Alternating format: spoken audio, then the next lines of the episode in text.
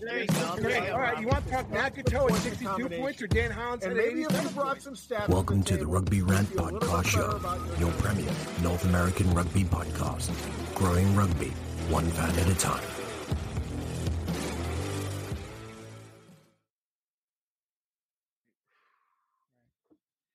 And welcome back, Rugby Rant fans. It's Thursday night. It's the newest episode of the Rugby Rant, episode one thirteen, featuring Scott the Big Guy Ferrara, Rob the Hammer Hammer Schmidt. Our buddy Ty couldn't be with us uh, tonight, but that's okay. He's with us in spirit. That's one of the good things about the show. Me, Hammer, and and, and Saffa are actually really good buddies, and we talk about rugby constantly over text. It's like, you know, if we were talking about uh, uh, reality T V or something. But, um, you know, we're, we're going to come at you with the latest in rugby news right now with our Around the Pitch segment.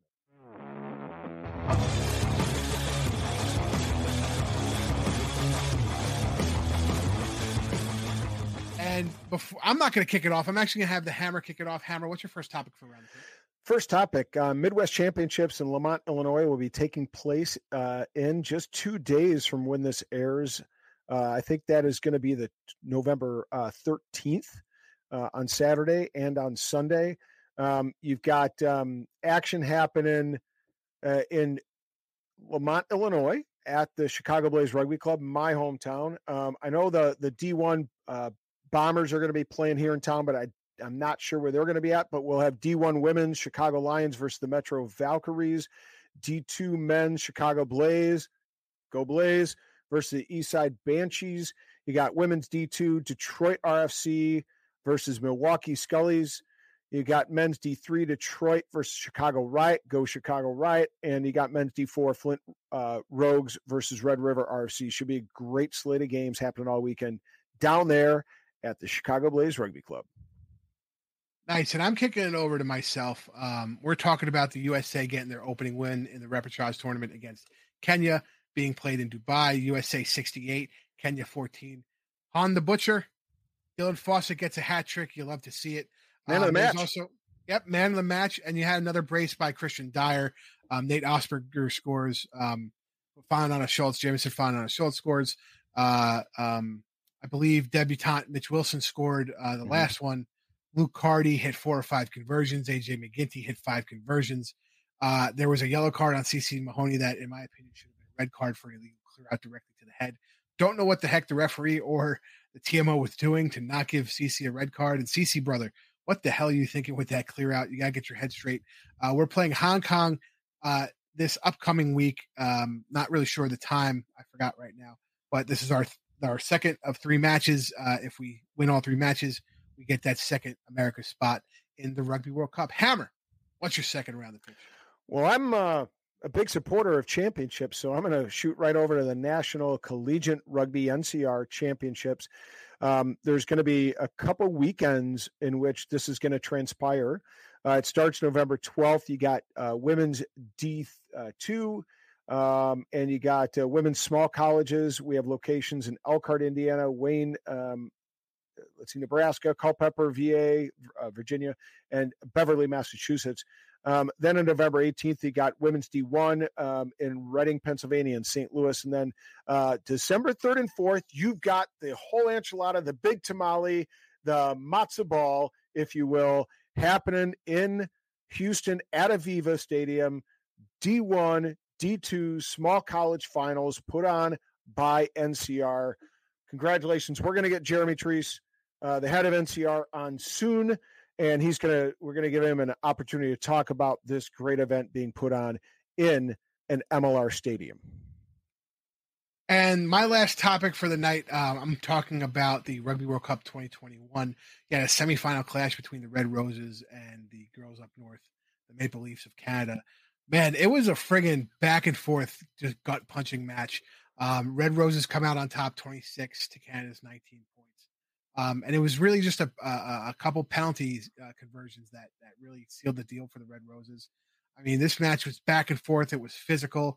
Um, it, it was everything you can want in a match. It was it was unbelievable. Um, you know, England. You know, in the first fifteen minutes, England looked to be in control, and then all of a sudden, the Canadians start to come back. And uh, all of a sudden, you know, it's the the women's Canadian team is a true team playing team. They pass the ball. Everybody gets a shot. Everybody's making breakouts. Everybody's making hard tackles. It's just not one woman making all the plays. And uh, they almost edged the number one or number two team in the world. Actually, I think the Red Roses were number one at the time mm-hmm. um, uh, in a semifinal. Um, the Red Roses will play New Zealand. Um, after in the second semifinal, New Zealand and France came down to a last-second penalty kick in which France missed uh, to send uh, the Black Ferns over to the final. It'll be a Red Roses versus Black Ferns final. But good job. The the uh, Rugby Canada women had a great, great run and played their friggin' hearts out and just just lose by, you know, seven points. Just a converted try is is is, is one. It's a tough one. It's a tough one to drop. But guys, you know, we're we're coming up with our uh, rant right now. And uh, this is a hot topic. We're very excited to talk about it. But before we do that, we got to get a word from our sponsors. Tighthead Brewing Company is not just Chicago's premier location to watch rugby and enjoy quality ales and lagers. It is also a great place to enjoy local acts performing live music every Thursday and Saturday nights. Additionally, their Wednesday night trivia nights are something not to be missed. Tighthead is located in Mundelein, Illinois, and easily accessible for many Chicagoans, as it is just steps away from the metro. Owner Brewster and the Tighthead staff are dedicated to ensure your microbrew experience is as tight as their beers. Bruce's love for rugby extends beyond the origin of his brewery's name. Tighthead is committed to supporting the rugby community. This includes his support for Lake County R F C and our own Rugby Rant podcast show. Tighthead's tap room is like the familiar rugby clubhouse in which friends and teammates can meet, socialize, and enjoy the wide variety of brews on tap. Regardless of whether your palate enjoys a good I P A or dark barrel-aged brew, Tighthead can deliver. Hey, Chicago, when you want rugby, Tighthead Brewing Company will satisfy your thirst. Tighthead, it's worth more than a try.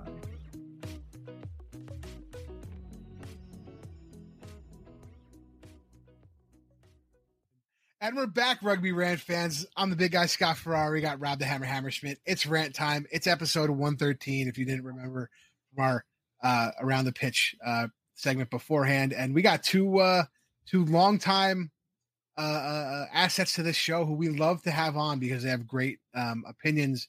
Their rugby knowledge is unmatched. Uh, John Cullen, who's going to be the new coach at University of Northern Iowa. And then we have Rick, the Jackal King Collins, who is the interim president of the Jackal Den and part of the board of directors there. Guys, welcome back to the show. Glad to be here, man. This is uh, this is the day that I look forward to every three months or so. Super excited to be here with with a pro, Mister John Cullen. Yes. Yeah, For, former former pro, former pro. Uh, you're, no, you're, always, you're always a pro in, in our minds pro. and in our hearts, John Wayne. Yes. And and by the way, I love both these guests, Scott, because uh, I love to hear John Cullen say "kick rocks, nerd," and I, I usually um, Rick has a glass of Courvoisier or something like that. I think you know after after is the, he Snoop Dogg? What the fuck? He, well, after the rant's over, I think you know he. dims down the lights and he puts on a little Rick James oh. or something like that. And, you know, it's wah, wah, wah, you know how I live. I got the cigar ready too. Nice. Nice. I had a nice stogie on Saturday, but anyway, we're here to talk about some, uh, some M L R news. And as you guys M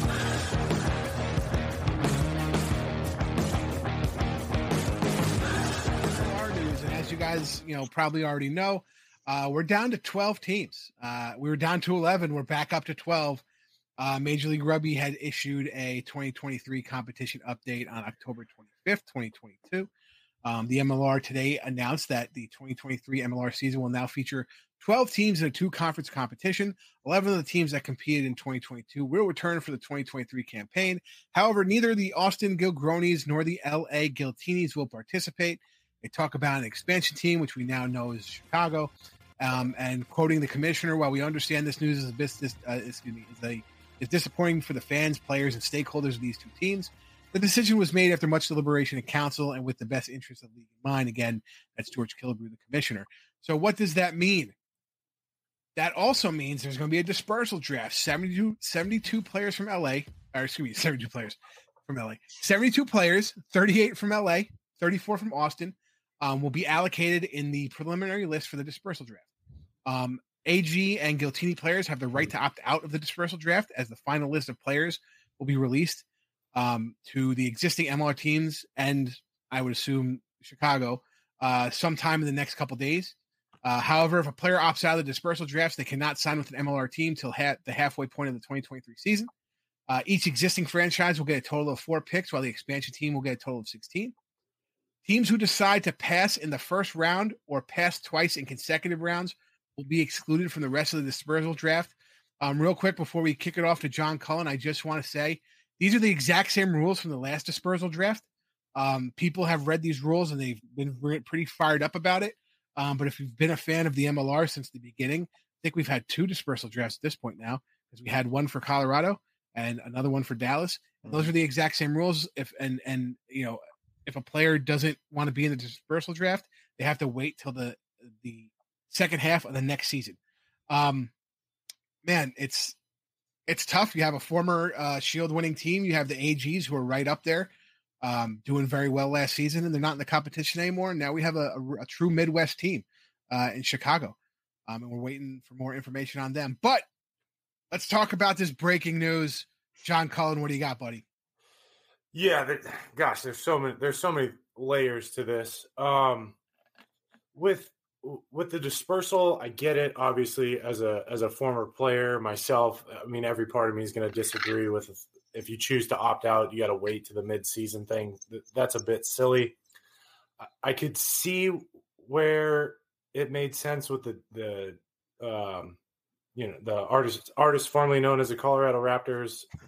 um, and that because it was so new, and most of those guys, like if they were Colorado guys, they were sticking around anyways for whatever was going on, or, you know, it, it was kind of a weird one. I think at this point with two such established teams, and to bring in the factor of what those rosters were composed of, um, it's, it I think it's more of a hindrance to some of the teams than it is to the players.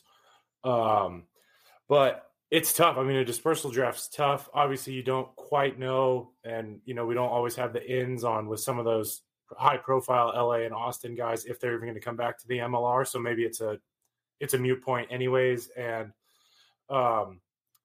You know, I still I still am going to feel for some of those local guys if they were like genuinely Austin guys, which they had a couple of them. There are some Southern California guys on the L A team that it's like, you're just going to pick up and move. You're L A based. This was like a dream come true, right? Like I think of it as, if I put it in, in, in my own shoes, right? Like the Warriors had folded at the time. I mean, you, the league itself, just with how Utah, our team was built for those first couple of years, um, you know, a lot of those guys can't leave. A lot of the Utah players can't leave, right? They've got families, jobs, all the things that we were working with in those first couple of years. But I'm like, you know, you uh, those players with a family, can you pick up and leave, move to Chicago or New Orleans or, you know, Dallas for an M L R salary? I, I, I kind of feel for the guys um, on that one a little bit. But, I mean, it sucks. It is what it is. And I hope they they find a, a good scenario. I will say, I mean, this this situation, I don't have much to say about the situation with the teams. Obviously, I think that's been beaten to death of what happened, how it happened, sale, no sale, blah, blah, blah. But it's the next point's probably been beaten to death, but I got to say it. I mean, as far as the M L R goes, of um, just absolutely knocking it out the park of developing mistrust within a fan base and uh, player profile, I mean, they, you know, the stock market's down, but their stock is rising in mistrust. And it's just, it blows my mind over and over and over. People are begging for transparency, communication. Tell us what is going on. I steal it from the military all the time. Just give the bad news first. Say what's happening, right? If you tell me, hey, we got seven days in the field, it's raining, it's cold, you're going to eat shit, and you're going to love it, and we're just going to get through it. You're like, sweet, all right, this is what we got. Cool, let's move forward and make the best of it. But if it's like no information, or you're you're trying to sell sunshine and rainbows, and, you know, you drop these bombs on people, it's just – it's creating this weird – it's just this massive mistrust through the league. And, and you know, players are already going to be salty about pay and things like that. And it's like, you keep throwing these layers on this league and this thing we were so excited about, and we're still excited about it. I still love love that we have this. But it's like you keep throwing these like layers for people to pick at. And I, I've always just been like, just put Put it all out there. Put all the information out there. What the hell is going on? The more people yep. know, the less freaking yahoos you got on a Reddit page just sitting in their basements thinking of the most wazoo outcomes that you could possibly think of. First gotta, off, that's a, a person. No, no, no, hold on. Hold There's on. a window that's behind a personal you. attack. It's a personal attack on the other two gentlemen we currently have in the show. I will not tolerate that. I will not tolerate that. No belt, sir. But yeah, no, I think, hey, yeah. hey, I'm just someone in my room. So I, I'm like, what the hell do you know? You don't run a goddamn professional sports league. And I was like, I get it. But, you know, being in the professional world, being in all these different worlds, like just just put the damn information out in a marginally timely manner. Like we're not, we're like asking for bare minimums and we're still not getting it. And it's like, you know, I get all revved up with like as a player, I remember asking for, you know, a piece of bread and I got breadcrumbs. So I was like, oh shit. All right. I'll just pack these all together and it'll be kind of a piece of bread, but it's like, just tell me you're giving me breadcrumbs. I hear you. And and I think transparency is the thing me and Rob and Ty have talked about, about in these situations with the M L R, and there isn't any. The only caveat I will give to that transparency portion is if there was a legal situation in which they felt there was going to be liability, you know, for what, what they say, we're, we're, we will never know that. Right. But we do know that there were lawsuits brought against the league. We don't know what ever came of them. So I'm just, just to play devil's advocate on that particular portion for this situation. Well, and I think, too, this is along those same lines, right? I think we even saw firsthand across the pond how intricate and how many layers and moving pieces there are to these situations, as, you know, heartbreaking for some. Absolutely. What happened to Worcester and Wasp. And Wasp, yep. And I'm no, like, I, that's brutal, right? Like London Wasp was one of the most historic programs. Right. In the like, I mean, I think there was, I think they said there was fourteen uh, current and former M L R players that were associated with the Wasp at one point. Yeah. This, and like, that would be unthinkable to someone if you, you know, you said it a couple of years ago or whatnot. And, and you kind of, I always look at that as like, okay, Wasp has been around for umpteenth decades. You know, I don't know for sure. There's more layers built into that than what an M L R franchise probably has. But I mean, you still kind of got to see, like, okay, they're like, and, and I, I'm not saying this to like the random Twitter dude or Facebook guy that like is doing these weird gut reactions to it. I was like, there's a lot more, right? If one dude messed up so bad, he's losing both his teams and all, like, all these things that we'll never know and everyone speculates. I can fully accept, yeah, there's a lot more going on. And like, hey, someone just buy these two teams. It'll be fun. Like, yeah, yeah. easy. No problem. Yeah, fine. Austin, L A, just buy them. Great places yeah. to live. And it's John, like, here's the deal is like Gilchrist can come and buy the teams if if that's what, you know, the league's going to allow. But are we putting the, the blame at his door, at his doorstep? Or are we going to put it or- at the at the doorstep of the commissioner and and the, the owners group? Well, yeah, remember, I mean, the owners had the approve of this of, of the original sale of, of Austin and the creation of a new team. So I mean, I think it's a two thirds majority approval. So, you know, the, the, they kind of have to look in the mirror first, in my in my mind. Absolutely, I think what you see though is two different situations. As you see yeah. in England, is a lack of commercialization for those teams for for whatever reason. The fan base and the league and the teams themselves lack, lack a certain commercializations that, that a United States sports franchise is supposed to have. And with that commercialization comes, comes the money to sustain that. And I think what most uh, M L R uh, uh, owners and the league is trying to do is to continue on that, that portion of it. Um, so I think it's two distinct different things. Now, the, the big thing is, I think people have to realize he didn't have two votes. You know, he was considered a, a non-voting uh, owner, I believe, of A Gs. You know, so so that's something that people don't realize because that was another thing. Well, he how, how, he had two, he didn't have two votes. He was considered a non-voting member.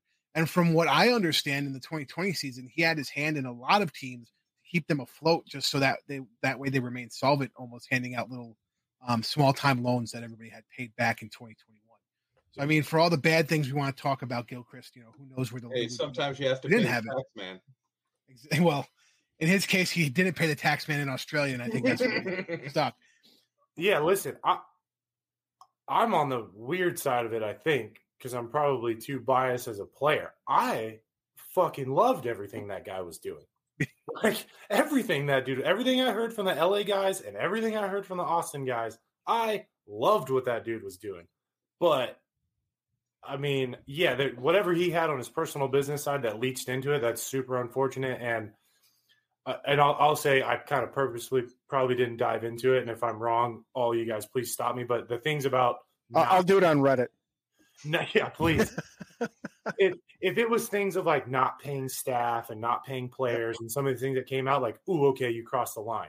But I'm like, oh, you, you that was it.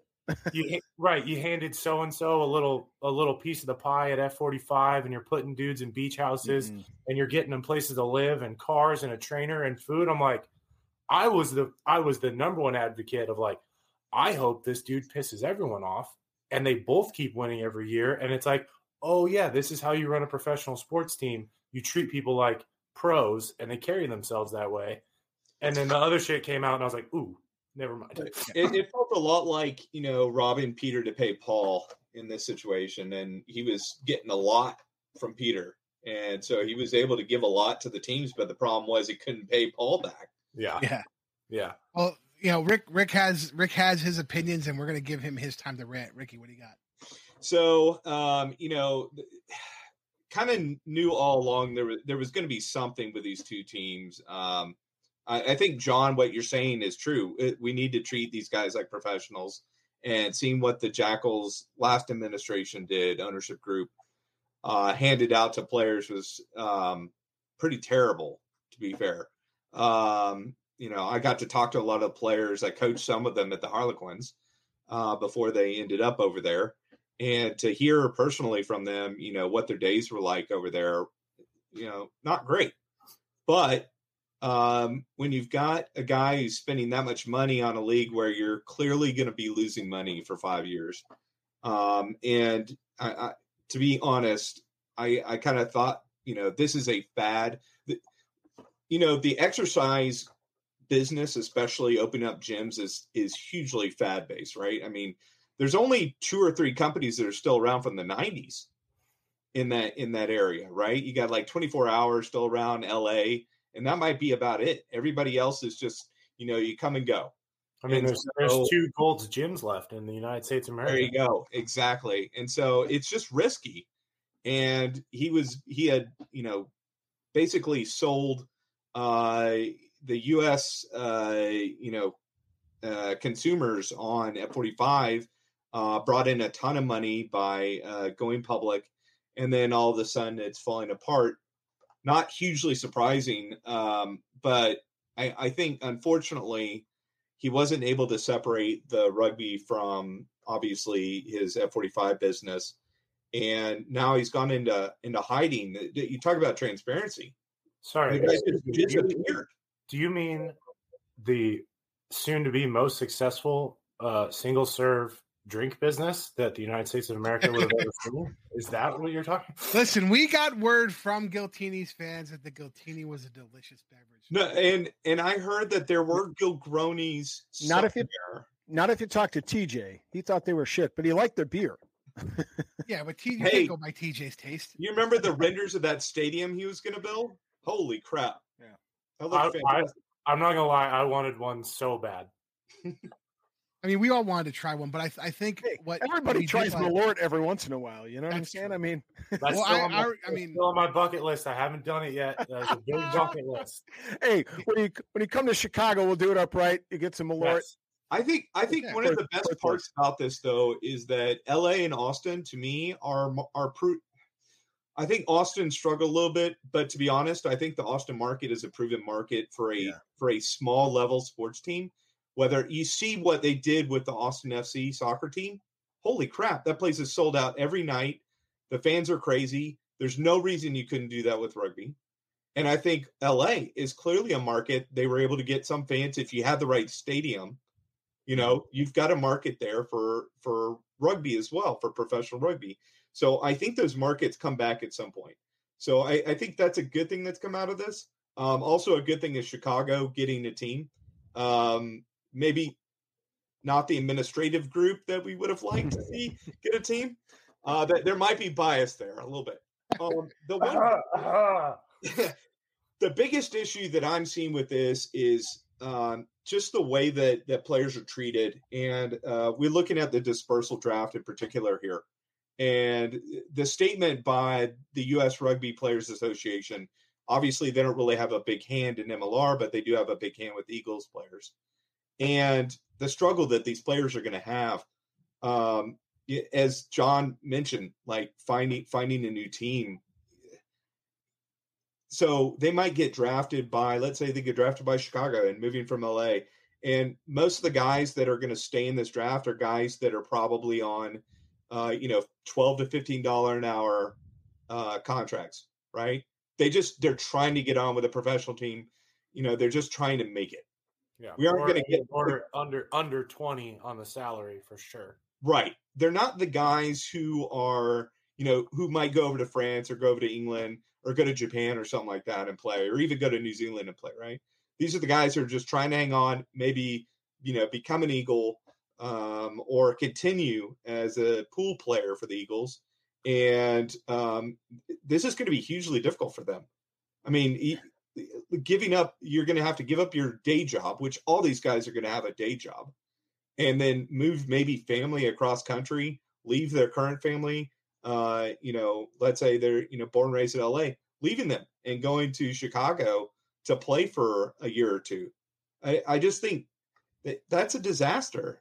Um, now, is it a necessary disaster?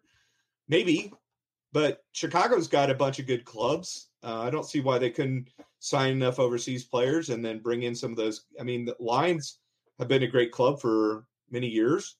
Um, I'm sure there's plenty of, you know, call, I mean, the Midwest has some of the best college rugby in the country.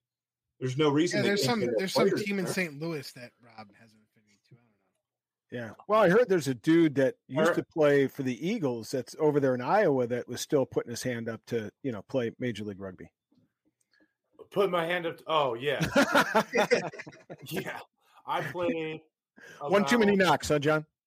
yeah, at this point, yeah, I get hurt. I, I'm at the point now, I turn the hard corner where I could just get hurt doing stuff. Welcome to being an old man. Well, I, I, about, I think. I played about three games this season, and I, I had the, we, you know, we all know the walk on Sunday. yeah. And my wife was just like, I thought you, like, why do you keep doing this? I was like, I don't know. Well, that's I think that's the conversation every club rugby player yeah. has. Well, before we get to the hammer, I think one thing, and John and, and Rick kind of touched on it, commercially, what Gilchrist was doing yeah. was on point with his yeah. promotions, having the big parties at, at, at you know at, at the stadium. The documentary series. At, the documentary yeah. series. Yeah. The A Gs had one of the best atmospheres I ever saw yeah. when it was on T R N. When they had those home matches on T R N, some to go down. It was a party. They had that dude that everybody else seemed to hate outside of Austin. Noxy! Yeah, Noxy. Noxy, baby. They loved him. They loved him in the stadium, man. He used they to be up here in Dallas doing the Rangers games. Yeah, listen. So, I mean, we might Is knock it? him outside of the market, but they loved him down there. Yeah. Yeah, I, I, I second that. I liked everything they were doing, uh, right, from the visuals, right? What we saw, what the, what us, you know, normies saw. I was like, they, they're killing it. Armadillo races and all the other stuff, man. Absolutely. So I, I'll you know tell you that I, I've talked to a couple of players that were down there, and they they weren't getting paid. I mean, there were people that weren't getting paid. So, you know, all the good stuff that, that was happening commercially, they weren't paying the bills. It's crazy, and that's a problem. Absolutely. So that's, start expanding. Wild. Expand on that, Hammer. It's it's your turn to rant. Well, so let, let me just get into a couple pieces. Um, And and let me get back to the issue that brought us here, right? Um, I think uh, let's distinguish the fact that in the case of Colorado, in the case of Dallas, those two things were out of the control of the league. I think the league had much more control in this situation. Maybe not the sale of the clubs, but how things shook out. And if you think about the Colorado situation, they had eight, the league had eight. They announced a dispersal draft, I think, in June of twenty twenty. So there was a full eight months to prepare for a dispersal draft. I mean, I know we had Blake Rogers and we interviewed him way before he was announced that he was going to L A, right? So there was plenty of time. Dallas, different situation. They were at the mercy of Dallas's late decision to close shop for twenty twenty-one and then move forward in twenty twenty-two. So like they were dealt a bad hand that they just had to deal with as best they could. So we weren't right. happy right. with right. when did when did they move forward in twenty twenty-two? No, I mean, I mean we we don't played make fun of oh and sixteen. We played. Don't make fun oh, of oh, sorry, I thought you we had one of the largest average oh. fan attendance. No, they, no, I was just trying to get clarification. I didn't want. Oh no, they, they had the most most lost scrum attempts in the yeah. league history. You they, know. Sorry, sorry, sorry, Rick. It's my rant, Cullen. Damn it. Um, so, so I think they were dealt. You know, the, the league in both those situations deal with things as best they could.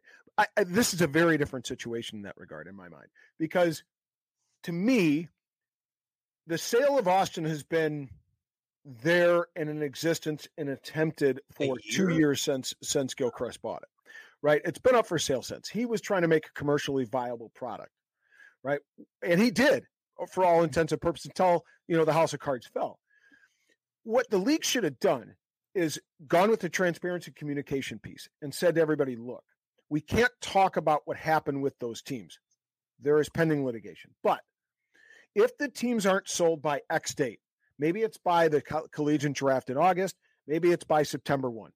We have got to move forward with how to deal with the players on these teams to give them the proper time to prepare for the next step, whatever step they choose to make. So I think the timeliness is of an issue, right? I think they could have got some player input.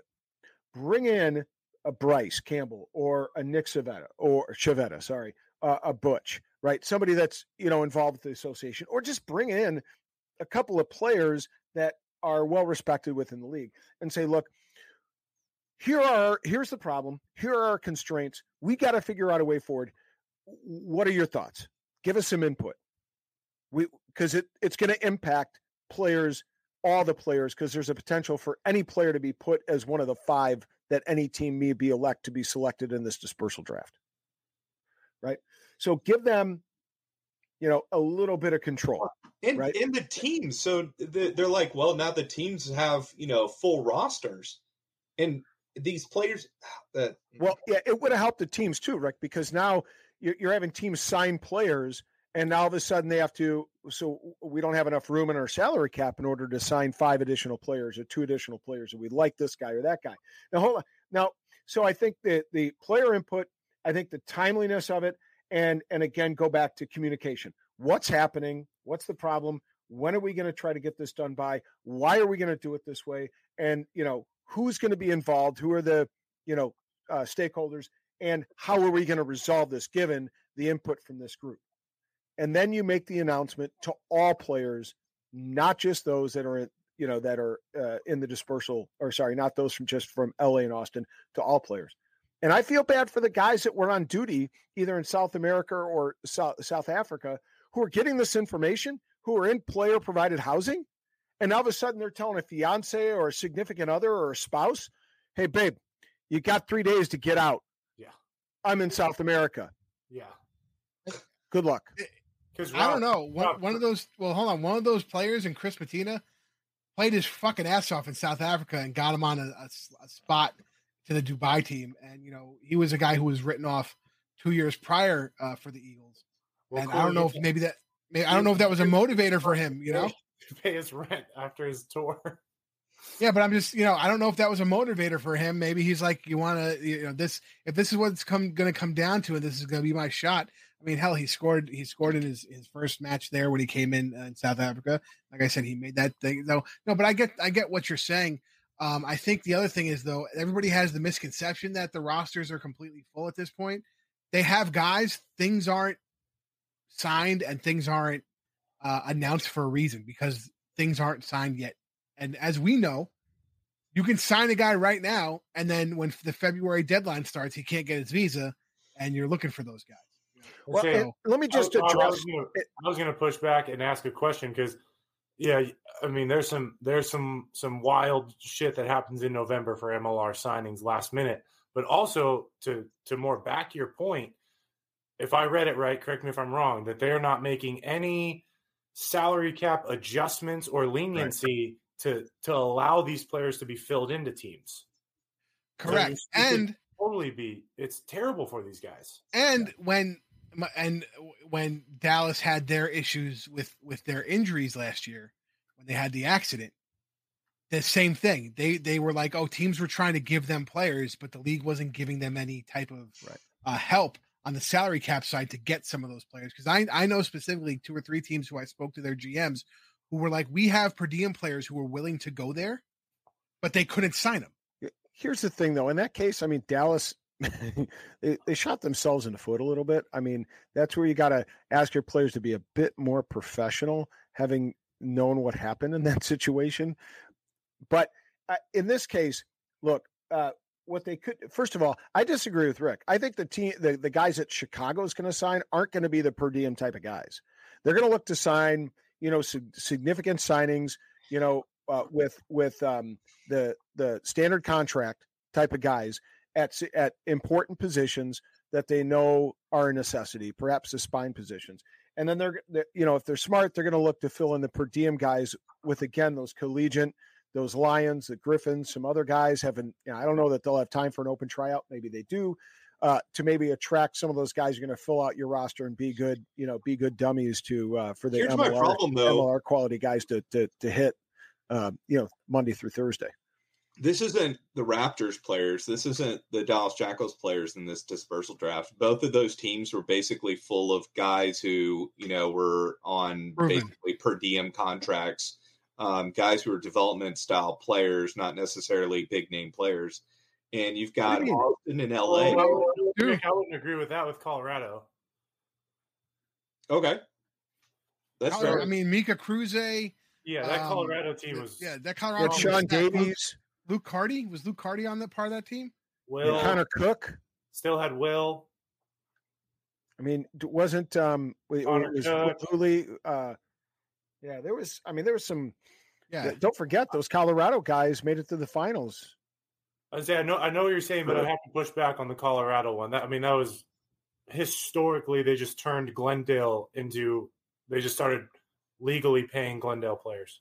Oh yeah, no, but my my point being is that the Austin and L A sides had guys that are current U S A Eagles, big time yeah. players, and a lot of foreign players who are big time players. Who why would they, you know, go into a dispersal draft when they could go and play overseas somewhere just to oh. easily make more money?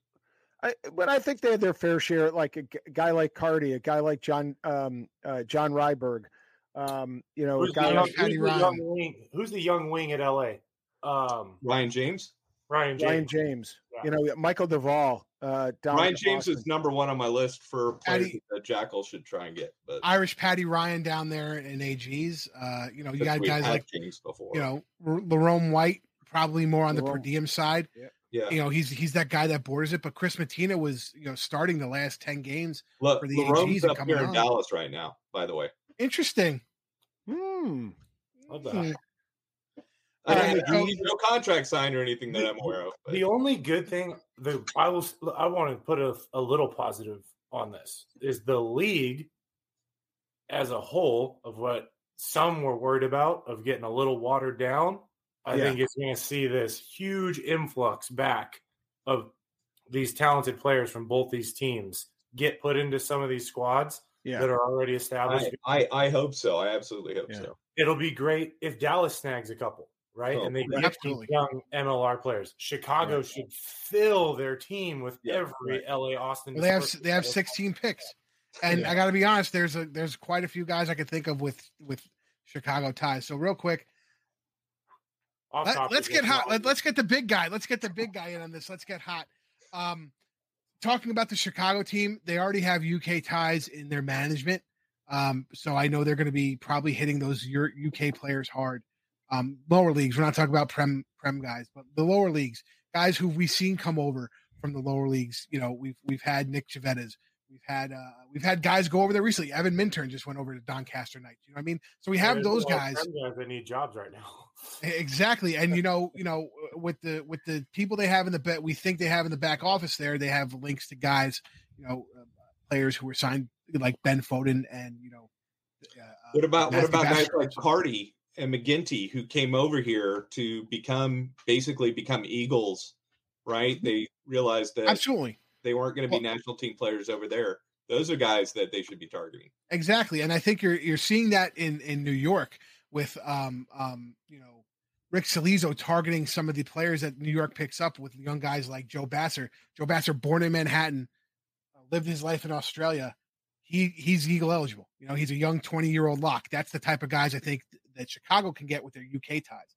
Uh, but going to the to L A and the and the Austin stuff, you're, this dispersal draft is going to be a lot of talent.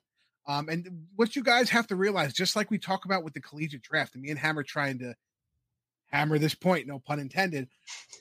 They talk to the players before they draft him. There's rarely an instance where the team drafting the person, the guy's not going to go there because they're already gauging interest.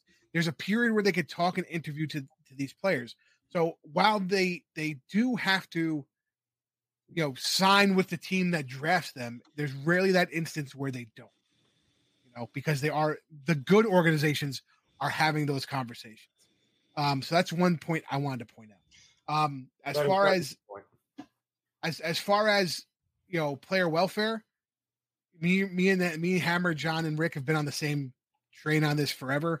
Um, they need to unionize. They need to have, you know, some legal, uh, bargaining back up there. I feel I was telling the guys before, the players have been pushing the, the players association.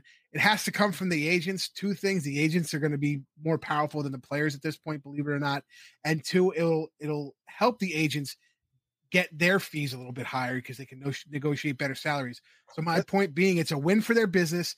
It's a win for their players for welfare. If if the agents, the guys like at H P M G, all those all those people we know that are agents that used to be players and they're helping these guys get contracts, they have to start pushing the Players Association as well to get better welfare. Right, and let's um, let's car- clarify why that is, right? Because an individual player can go out and complain and be upset and go out on social media, a la, you know, Ben Sema, who's no longer with the team anymore.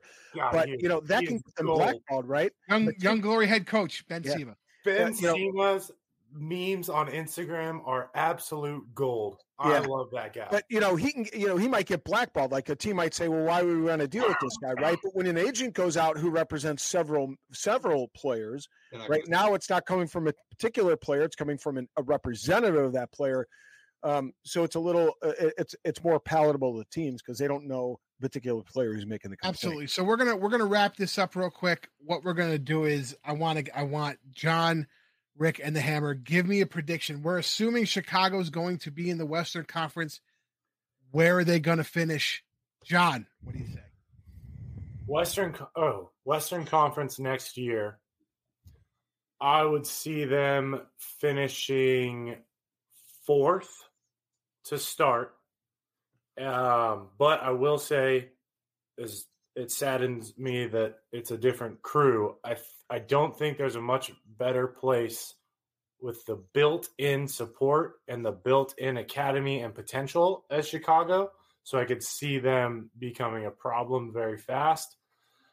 But regardless, if you you know you stack it with L A and Austin guys, there's a lot of other things that, that were built in for those teams to be successful, not not just the, the you know the names on the jerseys. Um, but I could I could see them finishing fourth. Fourth place for John Cullen. Rick, the Chicago Malortinis, where are they going to finish? I hate to say, I think they're fifth above the Jackals next year. Ooh, that's a crusher. Hammer, what you got? Yeah, I, I would concur with that, and not just because I'm a Chicago guy. I, I just think that they have, you know, they have the option of of picking up some really solid players from Austin and L A, and don't forget that those two are two playoff teams um, last season. So, you know, prior to the disqualification, they were going to both be in the playoffs, and so they're wow. going to have their pick of some strong players at particular positions, and then they can work to fill them in with through the dispersal draft some other players. Um, I, I just think, you know. Um, Yeah, uh, uh, the the one thing that Dallas has going for them is they've selected a, a really good selection of coach and G M, so they have the nice base. The question is what, what they're going to do, what they're going to be able to do to develop that in short order. Absolutely. I think, though, their ceiling is fourth place uh, this upcoming season. Um, it takes a while to gel, and as we know, um, Northeast teams, the Northern teams don't have the best schedules. Mm-hmm. They might be doing eight away and then eight home, which is not necessarily the best schedule. Uh, for, for hey, Chicago is beautiful in March. I listen. Don't, you, I'm not the con- hold on. Whoa, whoa, whoa, whoa, whoa. A hundred. Hold on, John. one hundred thirteen episodes of this hammer. I'm not the convert. I'm the guy who wants to be in New York in February in the snow, watching the Roosters play New England. So I don't know why you're taking pot shots at me. I've been here I was just stating a fact. Years. I mean, like. You know, throwing it back at me like I'm not the number one guy who says stop being a bitch and playing the friggin' hey, hey, I we Warriors and Glendale both have multiple snow games under their belt. I know that was great. I don't understand the obsession behind. Like, I don't understand this weird obsession of like why they were doing, especially what they do to Toronto every year. I'm like, it makes no frigging sense. I want to go to Toronto in a in a blazing snowstorm to watch the Arrows. I love watching that that Raptors game in the snow. Was that the, that one that championship the, game? Was it? No, that was no, the last. That was the last match for them in the season of twenty twenty. Before that okay. was their last ever match, and they came back and won. It was a great yeah. I, I remember watching that live. That was awesome to watch. And and and first hat trick guy in the M L R history, my guy Nick Feeks, who's now at at uh, Rugby United. Or Rugby New York, uh, fell over the try line uh, three times in a blinding yes. snowstorm in Utah. Absolutely. Anyway, guys, yeah, you thank got, you so you much for being thrown out of bounds like thirty seconds before the game, and then Josh missed the tackle. Ooh, ooh, fight words. But guys, yeah. we'll be fighting later in a later episode. Gentlemen, thank you so much play, for Rob. joining us. John's fired up now, gentlemen. Thank you so much for joining us. This was a great episode. We wanted to catch up on M L R. Um, We got we got another Eagles match coming up this weekend against uh, Hong Kong. Uh, make sure you guys are watching that. Blow them um, away. Hey, don't uh, forget don't forget uh, you know, R P K this week. Check out Nick Civetta. He's going to be talking to us from the union perspective and all these issues, so you can get it firsthand from a player and somebody heavily involved in the U S A Rugby Players Association. Um, and just in case you're wondering, the Rugby Rant, doing its due diligence, have reached out to the league and asked for a representative to give their perspective on what's happened, uh, just in an effort to stay objective and uh, fair and balanced. I'm going to guess it's a no comment. We'll see. Listen, we've had the commissioner on before. We've, we've had the commissioner on before. Hopefully we can get him or a representative on again. Follow us on social media at Rugby Rant Pod and at The Rugby Rant on Instagram. Guys, it was a pleasure. John, Rick, always love having you on. Rick, mark it down. Three months from now, you will be back on. Uh, we'll have John on next week just to piss you off. Um, but, guys, thank you, you so much. You better be wearing your Rugby Rant gear. Yeah, absolutely. I, order, I know I need to order some. This is how we do it. We bribe them. Anyway, fellas. That's right. Thank you so much, fans. We'll see you next week. Cheers.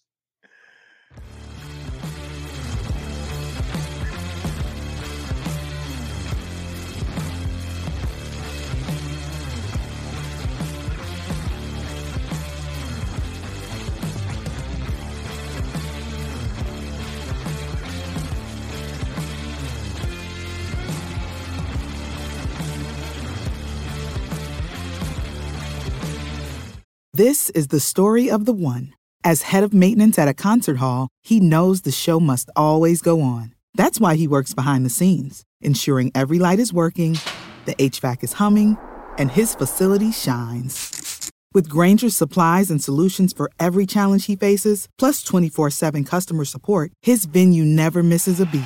Call quick grainger dot com or just stop by. Grainger, for the ones who get it done.